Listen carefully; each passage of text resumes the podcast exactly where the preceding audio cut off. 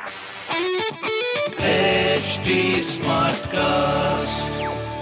आप सुन रहे हैं एच डी स्मार्ट कास्ट और ये है लाइव हिंदुस्तान प्रोडक्शन नमस्कार ये रही आज की सबसे बड़ी खबरें। गोधरा कांड के दोषियों की रिहाई के खिलाफ याचिकाओं पर सुप्रीम कोर्ट में आज बड़ी सुनवाई। सुप्रीम कोर्ट 2002 के गोधरा ट्रेन अग्निकांड मामले में आजीवन कारावास की सजा काट रहे कई दोषियों और गुजरात सरकार की याचिकाओं पर आज सुनवाई करेगा। Chief justice D Y Chandrachud और जस्टिस पी एस नरसिम्हा और जस्टिस जे जी पारदीवाला की बेंच इन याचिकाओं पर सुनवाई करेगी, जिनमें दोषियों ने अपने ऊपर लगे आरोपों को चुनौती दी है।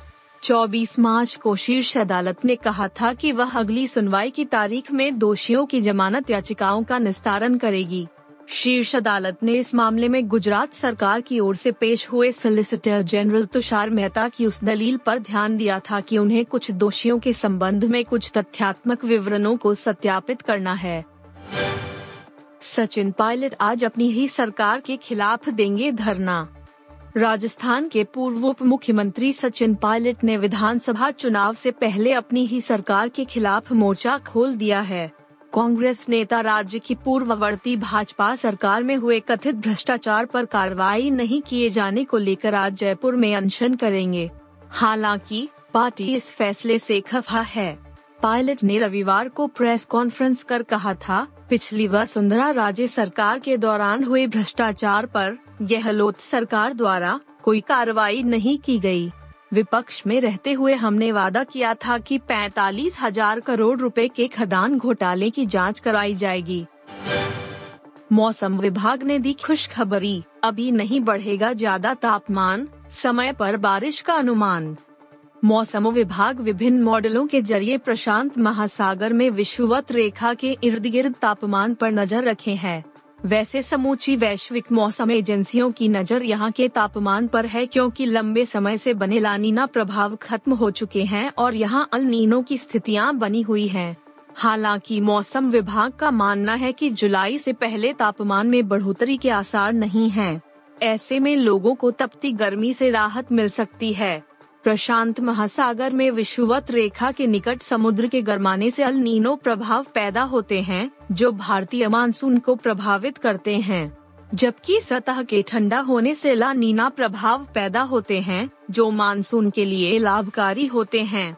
हालाँकि अभी यहाँ तापमान सामान्य बना हुआ है। अकोला में मंदिर के टेन शेड पर गिरा भारी भरकम पेड़, कम से कम सात की मौत। महाराष्ट्र के अकोला में बारिश कम से कम सात लोगों के लिए काल बन गई। यहाँ बालापुर तहसील के पारस गाँव में एक मंदिर के टिन शेड पर भारी भरकम पेड़ गिर गया। इसके बाद कम से कम सात लोगों की मौत हो गई और दो दर्जन से ज़्यादा लोग घायल हो गए। दरअसल रविवार को यहाँ बारिश हो रही थी और तेज हवाएँ भी चल रही थी। ऐसे में मंदिर के पास का ही पेड़ जड़ से उखड़ गया और मंदिर के टिन शेड पर आ गिरा।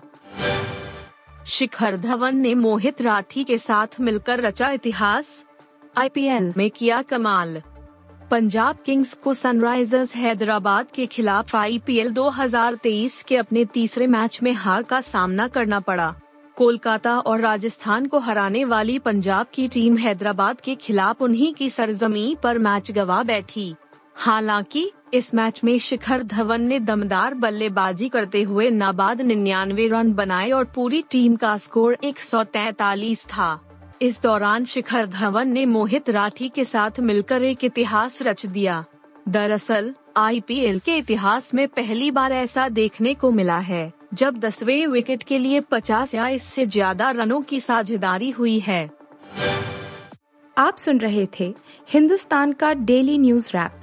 जो एच टी स्मार्ट कास्ट की एक बीटा संस्करण का हिस्सा है। आप हमें फेसबुक ट्विटर और इंस्टाग्राम पे एट एच टी या podcasts@hindustantimes.com पर ईमेल के द्वारा सुझाव दे सकते हैं। आप सुन रहे हैं एच डी स्मार्ट कास्ट और ये था live Hindustan production HD Smartcast.